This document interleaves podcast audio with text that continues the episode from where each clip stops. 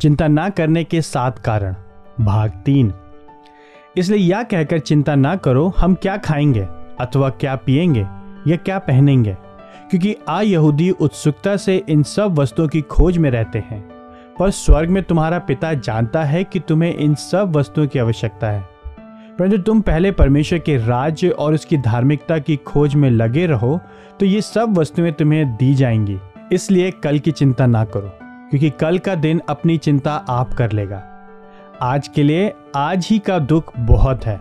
मत्ती छः इकतीस से चौंतीस। हमने पिछले दो दिनों में देखा है कि मत्ती छः पच्चीस से चौंतीस में कम से कम सात प्रतिज्ञाएँ हैं, जो यीशु द्वारा इस उद्देश्य से कही गई हैं कि अविश्वास के विरुद्ध अच्छी कुश्ती लड़ने में हमें सहायता प्राप्त हो और हम चिंता से मुक्त हों। आज हम अंतिम तीन प्रतिज्ञाओं को देखेंगे।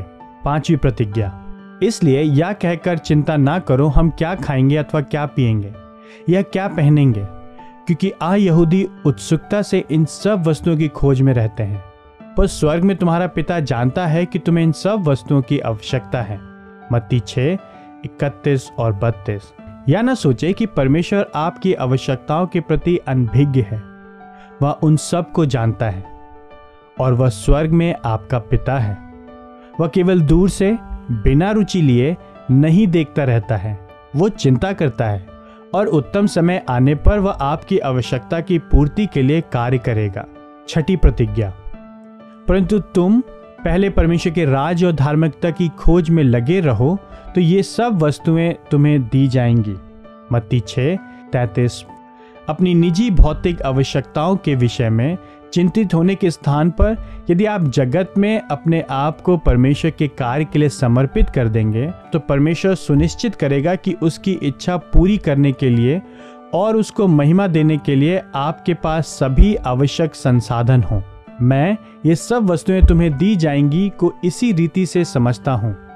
सारा खाना और पीना और वस्त्र और शेष सभी कुछ जिसकी आपको आवश्यकता है, उसकी इच्छा को पूरी करने और उसकी महिमा करने के लिए, जिसका अर्थ यह भी हो सकता है कि आपके लिए उसका उद्देश्य यह है कि आप उसके लिए मरें, परंतु उसके नाम की महिमा के लिए ऐसा करने में आपको जिस भी बात की आवश्यकता होगी, वह उसे प्रदान करेगा। यह रोमियो आठ बत्तीस की प्रतिज्ञा के समान है। क्रिस्ट के साथ परमेश्वर हमें सब कुछ उदारता से क्यों ना देगा? जिसके पश्चात या लिखा है, कौन हमको क्रिस्ट के प्रेम से अलग करेगा? क्या क्लेश, या संकट, या सताव, या अकाल, या नंगई, या जोखिम, या तलवार? जैसा लिखा है, तेरे लिए हम दिन भर घात किए जाते हैं। हम वध होने वाली भेड़ों के सदृश समझे जाते हैं। परंतु इन सब बातों में हम उसके द्वारा जिसने हमसे प्रेम किया, जैवन से भी बढ़कर हैं। रोमियो आठ, पैंतीस से सैतीस। अकाल और नंगाई आ सकते हैं, परंतु हमारे पास जैवन से बढ़कर होने के लिए सब कुछ होगा।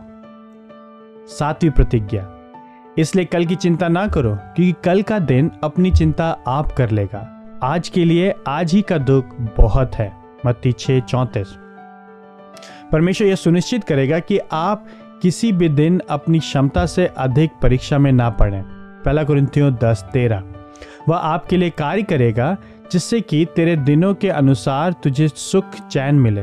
व्यवस्था विवरण तैतीस, पच्चीस। प्रत्येक दिन के लिए उसका नियुक्त किया गया दुख है।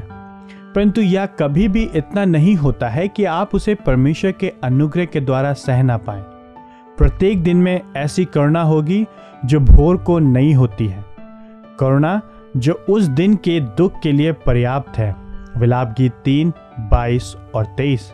वह आपसे किसी ऐसे भले कार्य की आशा नहीं करेगा, जिसके लिए वह आपको आपके लिए आवश्यक अनुग्रह को भी प्रदान ना करे।